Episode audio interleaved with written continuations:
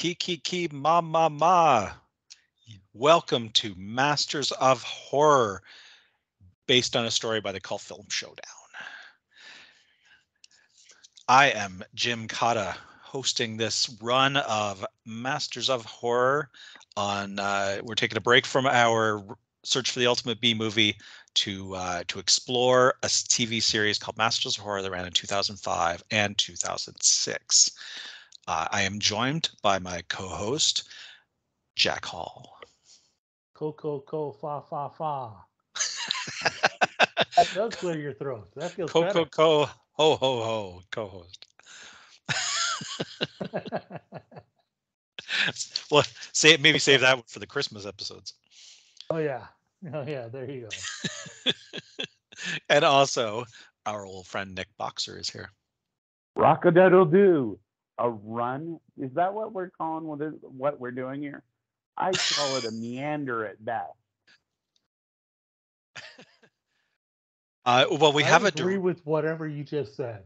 yeah, we we have a we have a general direction, um, but it's about the journey, like, not about the much like the episode we're about to watch.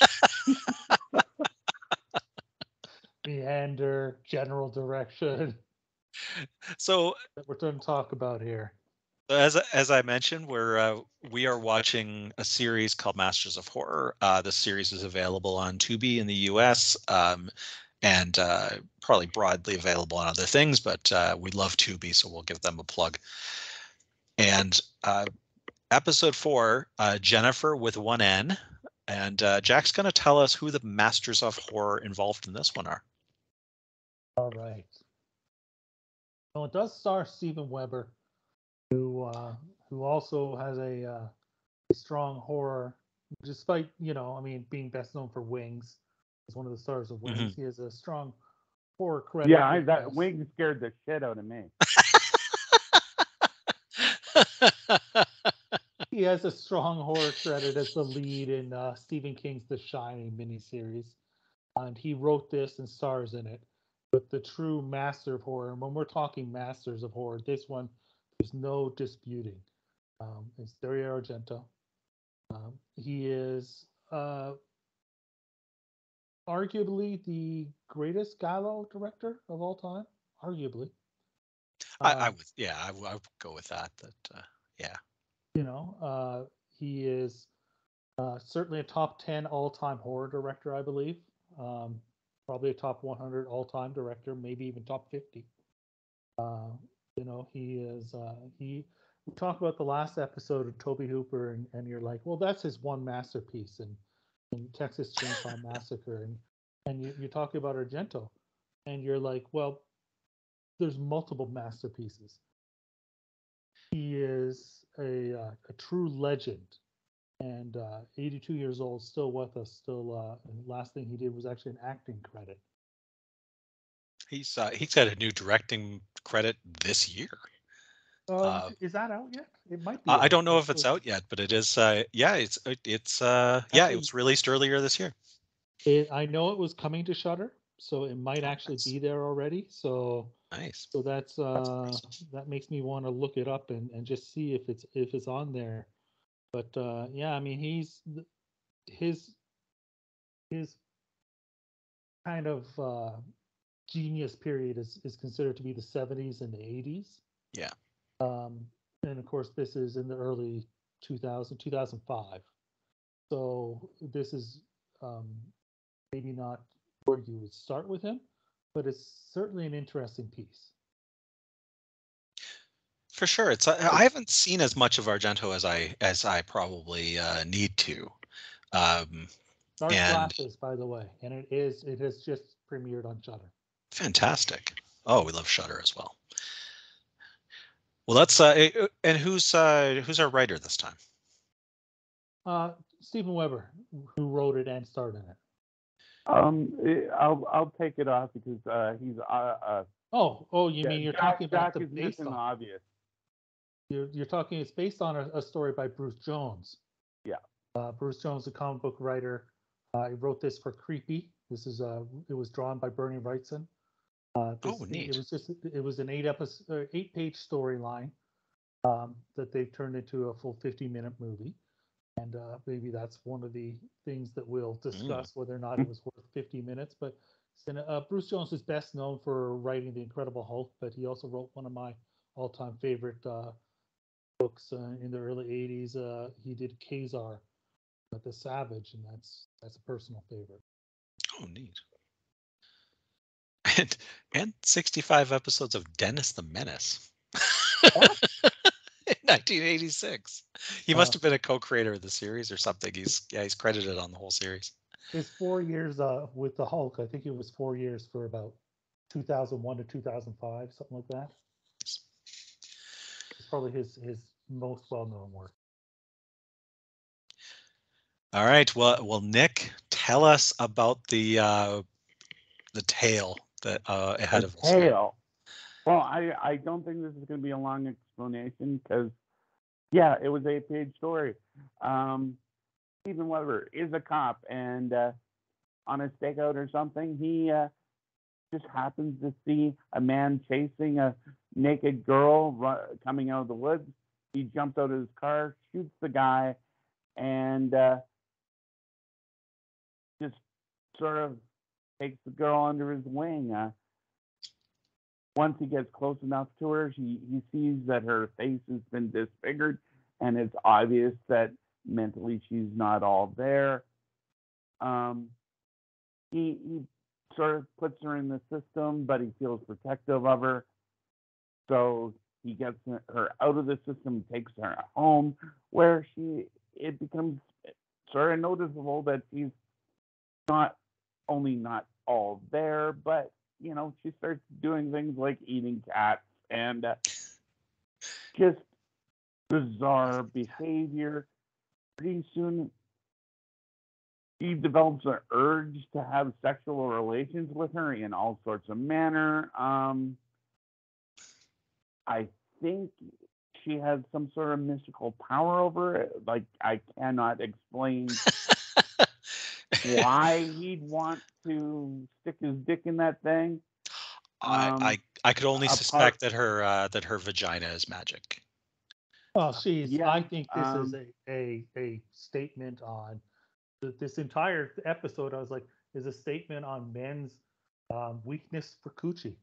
Mm, yeah, fair enough. Uh, yeah. Um, yeah. Well, anyway, her his relationship with, with her causes a downward spiral, and uh, every time, uh, every time he sort of takes his eyes off her, uh, something horrible happens, and yeah, and you know, it the story sort of ends in a circular sort of begins where we en- or ends where we began. Um, yeah, I, I was sort of disappointed with this one, uh, this watch. I remember loving it when it first came out, but this is a long ass thing to wa- um watching it now i was sort of like "Well, i remembered it i remembered it all better. But that could be because i i re- I'm, i remember the eight page story better than i remembered watching this the first time around Well, I mean, uh, it's interesting. I mean, I mean, uh, you started off uh, describing it as a naked girl running through the woods and being chased by a man, and uh, she's a naked girl who's wearing a dress. But very, I think that may be the only time she's not naked in the entire episode. So I understand your confusion.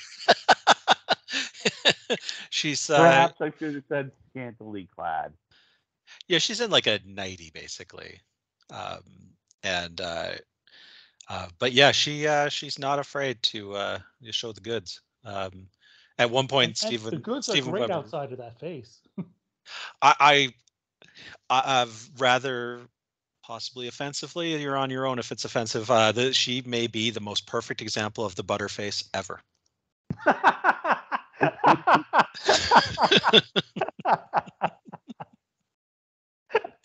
She's uh, she has she has a, a she has a terrific body and her face looks like Predator. Uh, and not not figuratively either. I, I also kind of I, I was kind of wondering no, why none of the characters ever mention her eye. oh no, someone says that. I- like her, his partner says that really early on. He's like, "What what the hell's up with her eyes?" Okay, okay. Uh, She has like black thing is you eyes, can- like uh, yeah. You could do explain the deformity with the deformity.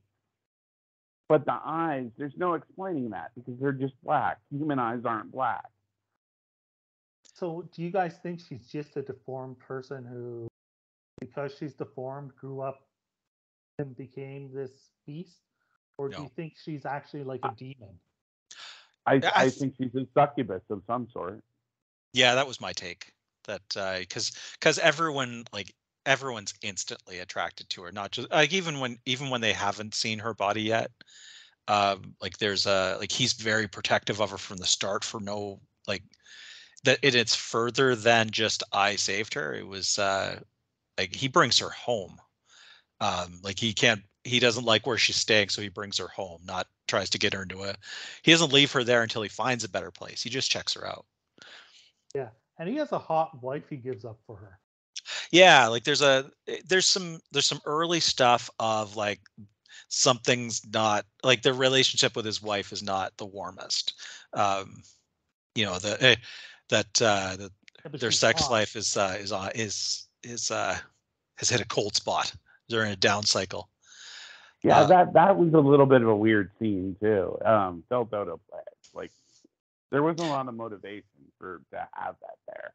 Just Yeah. There's never a lot of Yeah. motivation. yeah it does i mean that's that's one of uh yeah that's got to be one of your main argento scenes in this um but uh, the body horror is interesting yeah like the idea that that uh yeah she is um because at one point you know she's in his bedroom they haven't started doing it yet but uh eh, the, his son walks in and he just says like she has really great cans or something Yeah, um she's got a great rack. got a or great rack Or a Morlock. That's That's a line. that is a line, and that is a terrific line. She has a great rack for a Morlock. I do have to credit the actress because I mean, even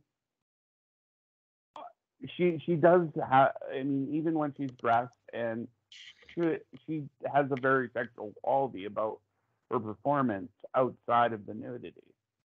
Yeah, she um th- that actress uh didn't go on to do a whole ton. She's one of those actresses. She had her, you know, Carrie Anne Fleming. She had her um and she's she's had roles, but it's usually something like girl in the parking lot, you know, type role. Um Right. she did do 12 episodes of iZombie. So the you Oh, know neat. semi-regular. That's probably that's fairly recent. So that's that would be her probably highlight. She's a she's a Canadian actress who you know who Working in Vancouver actress. That's just yeah. yeah one of those Vancouver actresses and she does a fine job. I mean, there, it, here's the thing about Argento. When it comes to the use of sound, he's among the greatest to ever do it. When it comes to the use of the camera, he's among the greatest to ever do it. When it comes to the use of color in film, he's among the greatest to ever do it. When it comes to things like uh, having a rock solid plot,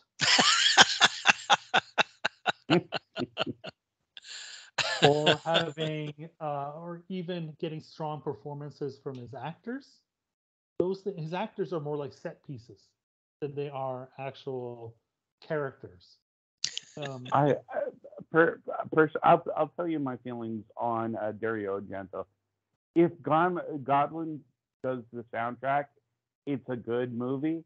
yep If he doesn't, if Goblin or the lead, the lead singer of God, Godwin does not do the soundtrack, it's a piece of garbage. yeah that's generally that's generally a, a very Um, sound I mean, even to Argento's judge. good work, I tend to zone out. And when the music brings me back in, I watch. But I lose. I mean, even his good work, I lose.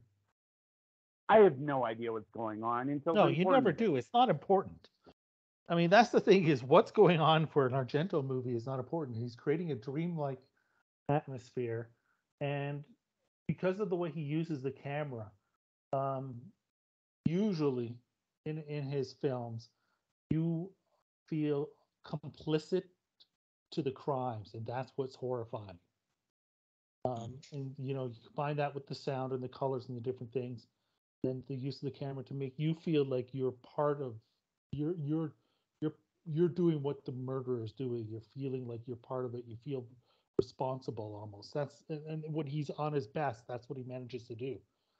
Not, not to mention, you do feel complicit because uh, because his daughter stars in a lot of them, and she's naked for the whole thing. Yeah, Which that's a a creep whole other. That's that's a whole other. I remember on to his watching the whole first time I saw a movie with Asia Argento that he directed, and she gets nude, and I'm going, is he on set during this? Because this is, I'm terribly uncomfortable. And then I realized, ah, they're Italian.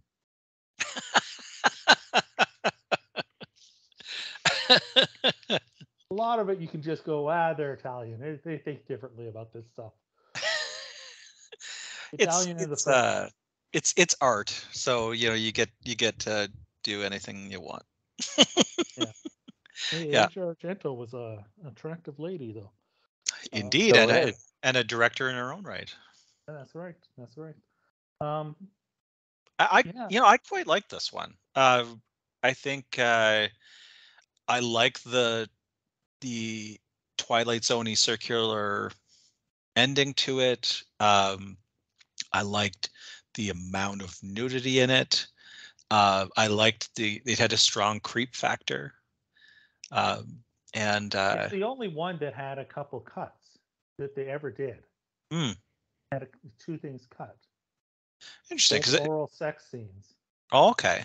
Were those eh, did those end up on the the DVD release? Because I noticed the DVD release has a longer time. as like uh as like deleted scenes. Oh, okay. Yeah. I- Yeah, I, this Yeah, I, I believe I saw them because I remember watching this thinking, there's a basement scene missing in that.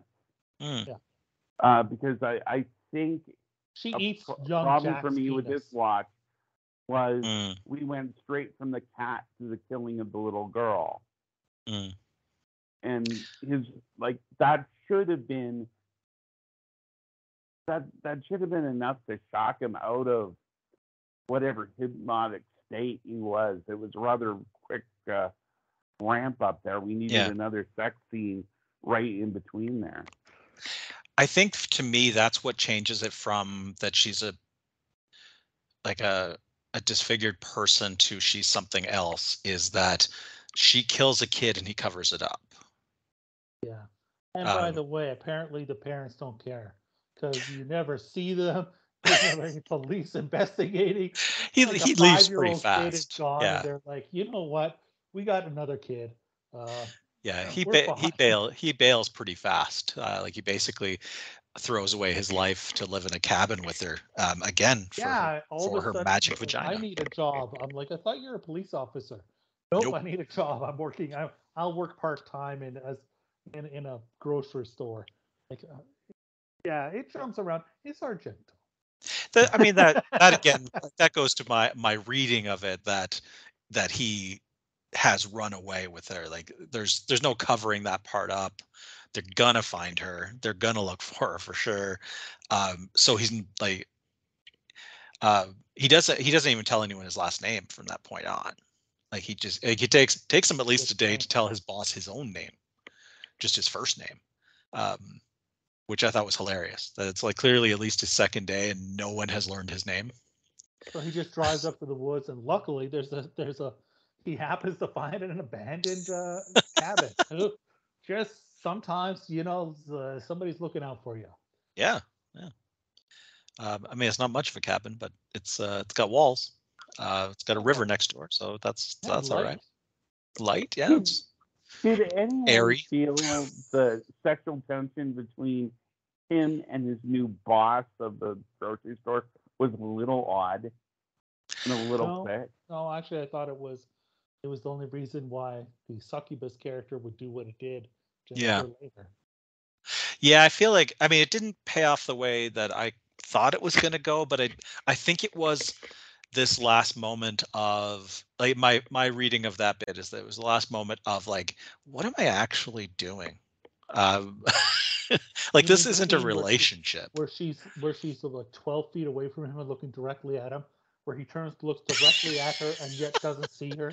That's hilarious. I, I and I thought like, oh, she's got the she's got a hoodie on, so she's like really hiding her face. She turns, no, not even a little bit. No, it's not. But like, one of the best not like views the of her face we get. Uh, one of the best views of her face we get in the entire episode is uh, the entire mini movie here is uh, is that shot where she's she's like five steps away from him. Um, not the finest directing moment, but uh, but it does. But it's interesting though, because you talk about how you enjoy it, and and uh, and for me, I can appreciate the Argento's the the dreamy feel that he gives it. But as far as like the actual um actual, I mean, when again we talk about Argento, we talk about music, camera work, color, and none of those things were really special in this. Hmm. So I mean, it's interesting to me that you enjoy it because because I mean, I'm thinking to myself, you admitted you haven't seen as much Argento as you probably should. It's probably going to get you to watch more. I'm guessing. it is, yeah, yeah, absolutely and sure. and so that's that's the success of it. You know, is the idea that this may not be peak Argento, but the idea that it would at the time and even now to get people to go back and look in, into his history and, and watch Deep Red or something like that, you know, uh, or you know, so many of well, so many Mhm. um, genius pieces. You know, the idea that it could successfully do that is is makes it a success. Yeah, it's it's uh I mean it's a short piece, so of course you've got uh like it's a bit more accessible than um than committing to a full movie. Um I I just always love Steven Weber. I know something about I, I think it is because of Wings, but it's like it's it's like uh, he's been my guy my whole life. Like I just like enjoy him in everything I see him in. And uh I I think it's the like the tone of this is really the big thing. Like just the the way the way that Steven Weber devolves throughout, where like he's he's like his clothes get more disheveled, his eyes get more um get darker, and the bags under them get bigger. Uh, like it's like she's she's not sucking life out of him literally, but figurative she uh, she is. Like she, he's destroying. He's given up everything. It's destroyed his life.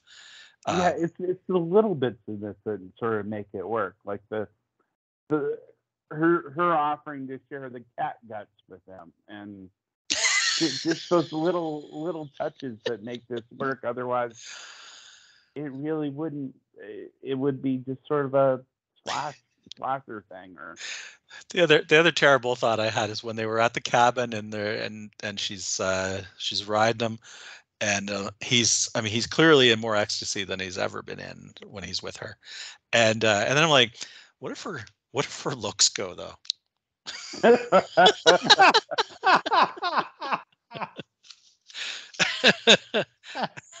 I mean if she's filling up on small children and cats, she can't maintain that body forever. I, I also had a thought that uh, you know how in the in the movies you get the uh, the librarian where usually she takes her glasses off, lets her hair down, and she's you know, um, and she's suddenly hot.